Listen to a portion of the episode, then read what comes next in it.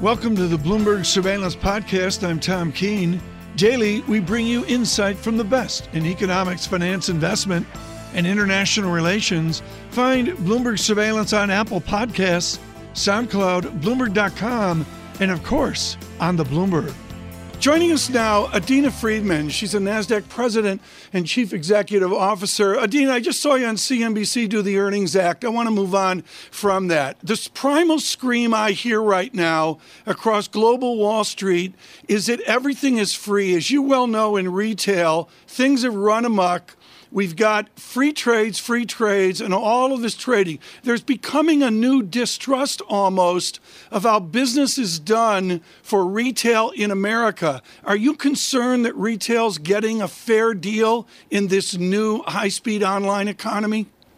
Well, I, I certainly think that the environment for retail investing has really been um, been pretty pretty great over the last 10 years. Frankly, I think that you know the fees that retail has had to pay um, to be able to enter the markets, the democratization of the markets by allowing them to have direct access to the markets over the last 10 to 20 years has really been, you know, a key trend that has driven, I would yep. say, the U.S. markets. But so I, I do think that's a longer term trend. The fact that, that the commissions have gone to free certainly has driven more demand within the retail environment um, and retail investors coming into the market. But are, is it a free lunch? I mean, this is the key thing. And I go back, of course, to our relationship, Adena, with Arthur Levitt and his uh, respect for the individual investor 30 years ago.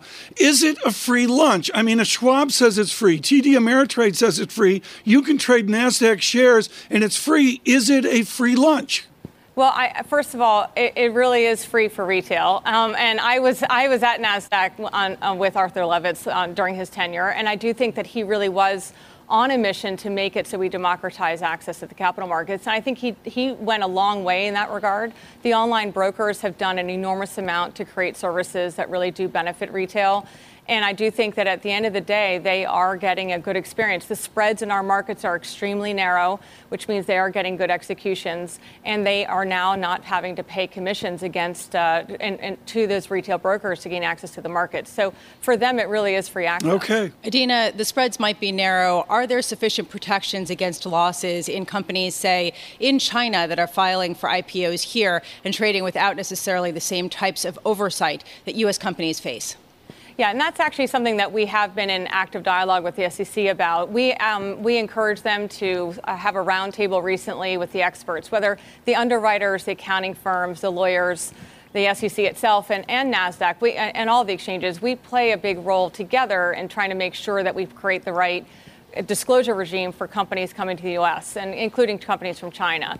There are some differences in terms of the disclosure obligations that um, that companies have coming from China, as well as um, some reduced oversight that's on the accounting firms that that um, support these companies. So that's an area that we are focused on and trying to create positive change. I think the SEC is also focused on it, um, but those that requires some d- diplomacy between the United States and China, and it's something we've really been encouraging them to really um, to, to focus on. Adena, you've been incredibly proactive about all of this. Can you just walk us through what you have actually done specifically?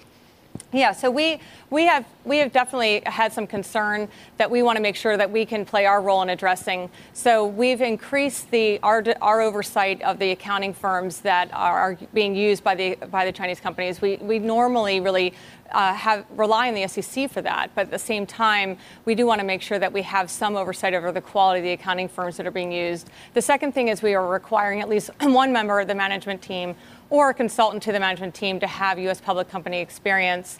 And the third thing is we have actually increased the public float requirement for companies that are listing from China. And all of those three things are things that we can achieve, but it's really a broader ecosystem issue that we're trying to make sure that um, that the government is working with the Chinese government to address. I mean, I mean, this the backdrop for this, folks, is really important here. It's the Alibaba and the uproar over Grand Cayman Islands island positioning, you know, up to years ago, et cetera. But then, Adena, you've got the recent Wirecard train wreck in Germany as well. This is really important. Do you and your other markets, do you feel the SEC is abrogating its duty? Well, I think that the SEC is, uh, has an enormous amount of responsibility, and they take it extremely seriously in terms of the disclosure obligations that they place on companies that choose to list in the United States.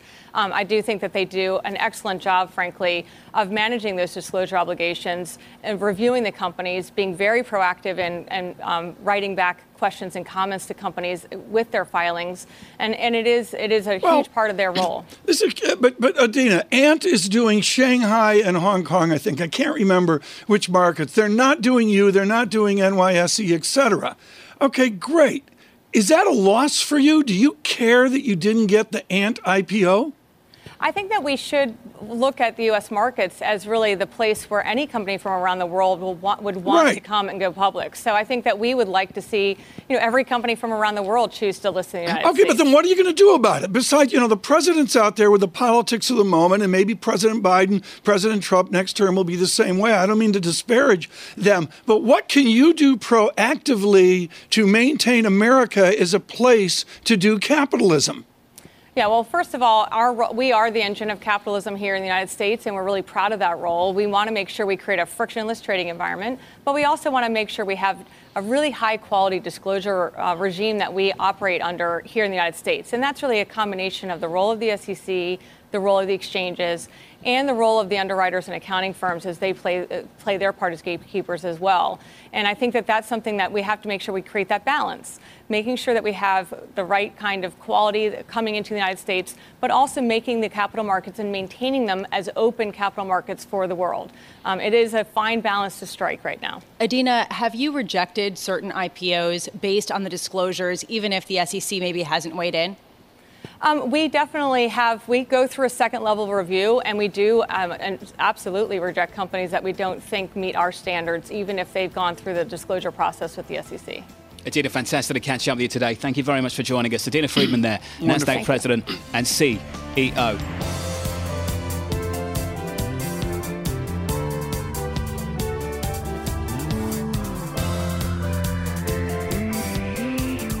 Right now on the gyrations of the commodity space, and it is a deceptive space.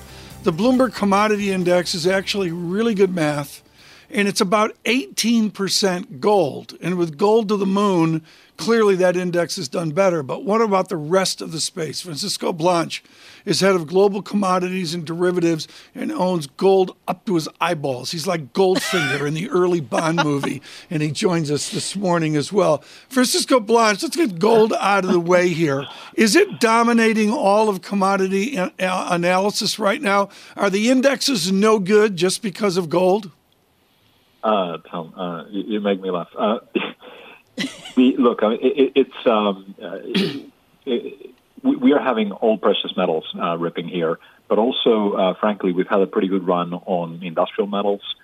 And then, then the one commodity that hasn't moved all that much has been oil, which has been pretty stable around the um, 40 45 dollar level for for a few for a few weeks now. But uh, but yes, there's a lot of focus on precious metals.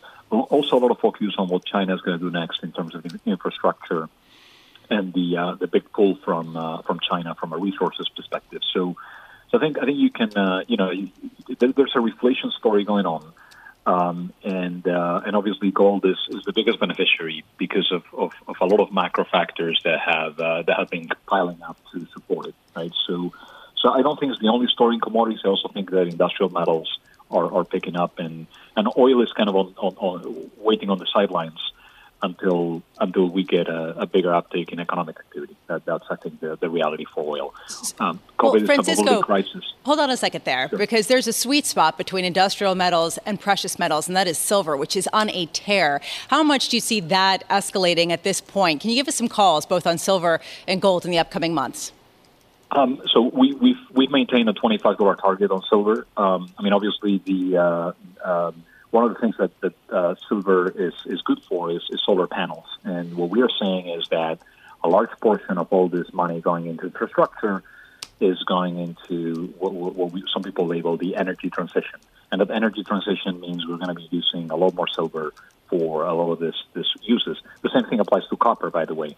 Uh, so think about think about the energy transition metals, what we call the MIFTs, the the metals in future energy technologies, copper, um, uh, uh, lithium, yeah. Uh, cobalt, silver itself. So silver is, is getting is getting very hot partly because of that. It's a combination, and, and it's also also some people put it as, as a poor man's gold. I mean, it's, it's, something a little easier to buy. But I mean, I, I, don't quite buy that argument. But I think I think there's certainly that, that accelerating trend of, on silver. I also think both platinum and palladium, particularly platinum, has, has a long way to go here as well. So, so, so Francisco, we, are, we should say that Tom has been outfitting his entire apartment in solar panels, so he's been contributing to the rise in silver.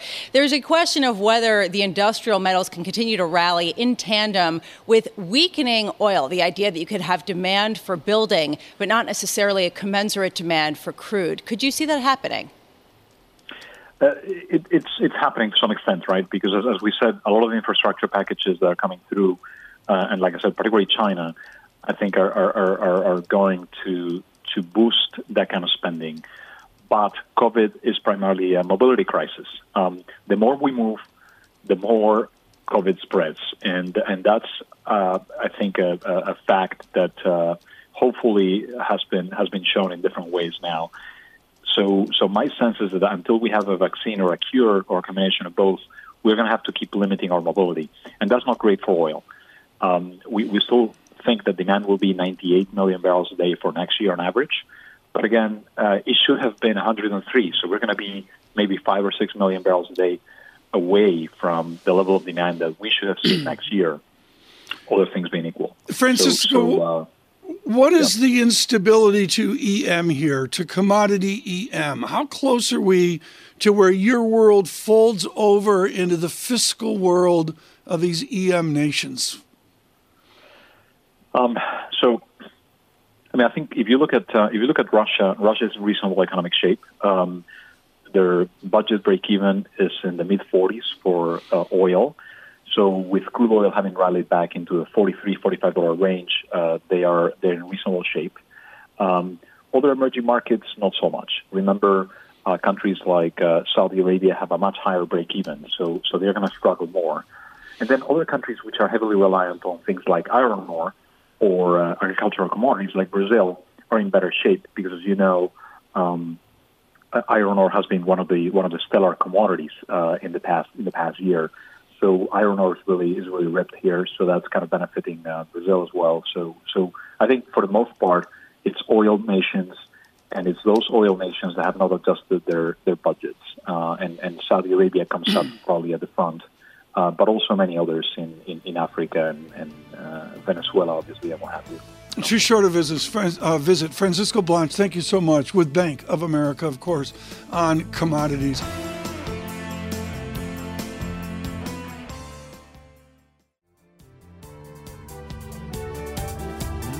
Michael Zezas is does public policy for Morgan Stanley, but he does it through a wonderful prism of municipal credit. It really helps to be a credit analyst before you spout about public policy. Michael, thrilled to have you on. Let's start with the desperation. How desperate are states and locals to this aid? How bad do they need it?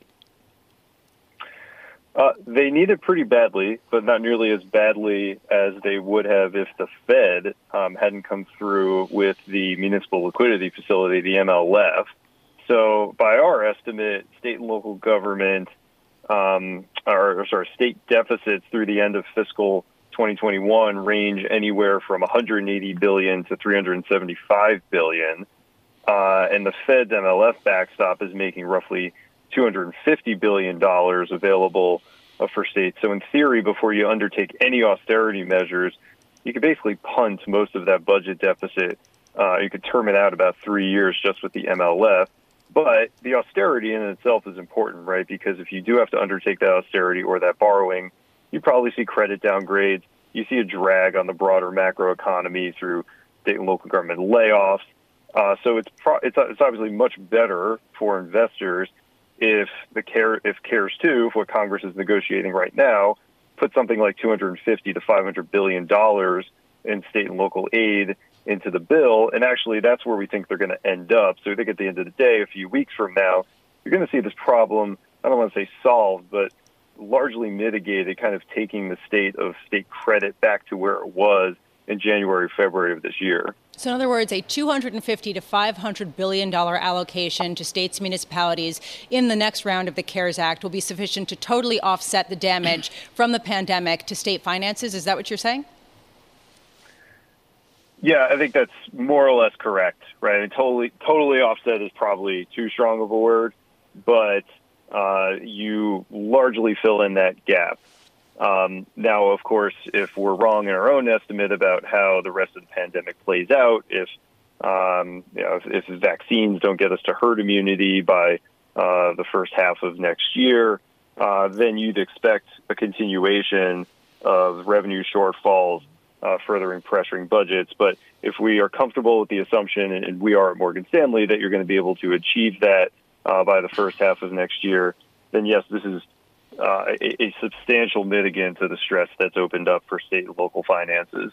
Michael, let's get to the substance of the current debate down in Washington, D.C. There seems to be a general broad agreement on sending more stimulus checks to Americans, on extending the enhanced unemployment benefits to some degree at least. Where's the big sticking point that you expect to emerge in the coming week of negotiations? Yeah, I'd say there, there's kind of there, there's a few different sticking points. One is on the absolute size. Uh, Republicans seem keen to want to keep that headline number relatively low to appease some of the deficit hawks uh, in their caucus. Uh, the marker they've laid down is we don't want to see more than a trillion dollars. I think practically speaking, there's a good chance that that number is going to have to come up a little bit to accommodate what everyone wants, right? If we filter this down to what's bipartisan, what addresses the pandemic impact directly, and what are things that can be done without impacting the budget baseline over the long term, you know, it's still a filter that allows for things like you mentioned, stimulus checks, state and local government aid, an extension of supplemental unemployment benefits, uh, and therefore a trillion dollars probably looks more like the floor of what's going to happen here. Uh, so they think that's that seems like a red line, but it's going to have yeah. to move a little bit. The size of the extra unemployment checks is is it seems like a red line, but it's probably going to have to move a little bit.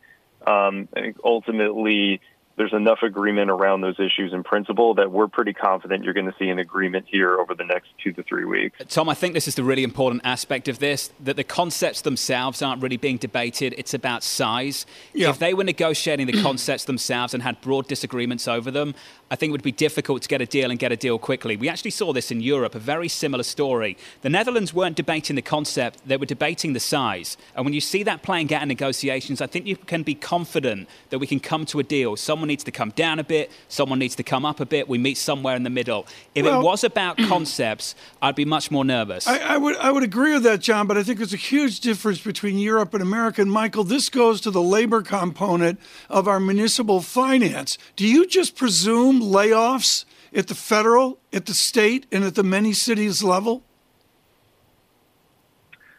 Well, I think there is probably going to be some degree of that, and it tends to sort of, at least at the state and local level, it tends to kind of lag the real economy.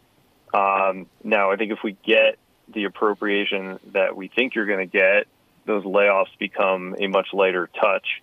Uh, but yeah, I mean, I, I think you you can't dismiss the idea that there wouldn't be any layoffs whatsoever. But this is really about mitigating that effect and the drag on the, the state mm-hmm. and local sector on the on the broader economic recovery over time.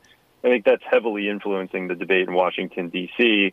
You have plenty of Republicans who are very reticent initially to extend any aid to state and local governments. Right? You had Mitch McConnell talking about bankruptcy uh, as a solution. Yeah. Uh, but what seems to have crept in is that there are plenty of Republican states that, are, that had big budget gaps, not just because of COVID, but because of oil prices going down. And there's an understanding that the sort of negative feedback loop on the economy um, keeps going if you don't fill in some of these budget gaps. Some of the more toxic language just isn't a part of the conversation right now. Michael Zezas, great to That's catch right. up with you, sir. Morgan Stanley's head of U.S. public policy research.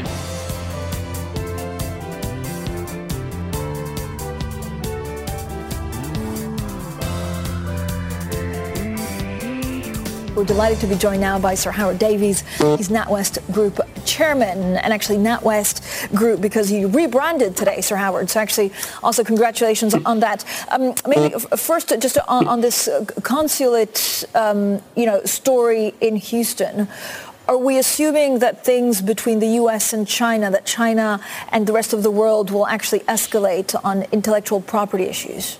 Well, it's a it's a difficult one for me to answer because uh, some cynics would, of course, say there's not much intellectual property in banking, and I think the, the financial sector has not been particularly affected by this issue. But I do know that many companies are concerned that their intellectual property uh, has been uh, well, whether stolen is the right word, but has been used by, by Chinese competitors. What I find is slightly surprising is that this is something that's taken place in a consulate. I mean, most Western countries' consulates are involved in issuing visas. They're not involved in industrial espionage. Um, but it looks as if the Americans do have some reason to think that's the case. I would say, however, that these kind of tit-for-tat closures of offices are things which are quite easy to do. And sometimes they're almost like a safety valve, if you like, uh, you know, so you close something, they close one of yours, and you know everybody's made their point. But it'll be interesting to see if there's something more to it than that. If it's just a reciprocal closures of consulates, then it's probably a, a relatively minor question. How does COVID-19 actually change the trade war between the U.S. and China? Does it make it l- less likely that we'll see a real, you know, second trade war or continuation of because of the already depressed state of the world economy? Well, it raises the stakes, of course, because when everything's going well, you know, governments feel that they can perhaps make make gestures or make uh, political points uh, in the trade area without too much damage. I think what the COVID situation means is that you're playing with fire here because you're operating against a rather fragile economic background anyway, and therefore taking tough trade measures, um, imposing tariffs, is going to be potentially more damaging than it would be if trade is otherwise buoyant. So I, I think that's the way in which it affected. Sir Howard, I must turn to this historic moment for Europe that we saw over the weekend. You are qualified to speak on this with your tenure of duty, your tour of duty rather at Sciences Po, and of course with your work at the London School of Economics. Is Europe a better place this morning because of what occurred this weekend to consolidate a United States of Europe? Yes, it is. Uh, whether a United States of Europe overstates the case, I think perhaps it does. But it's clearly a kind of Rubicon has been crossed here in that they have agreed to collectively guaranteed borrowing. And that's been something which the Germans and others have held out against for quite a long time. That, I think, is a very important moment and suggests that the arguments for solidarity, a word that doesn't translate terribly well into English, that the arguments for solidarity in Europe have won the day, uh, at least temporarily.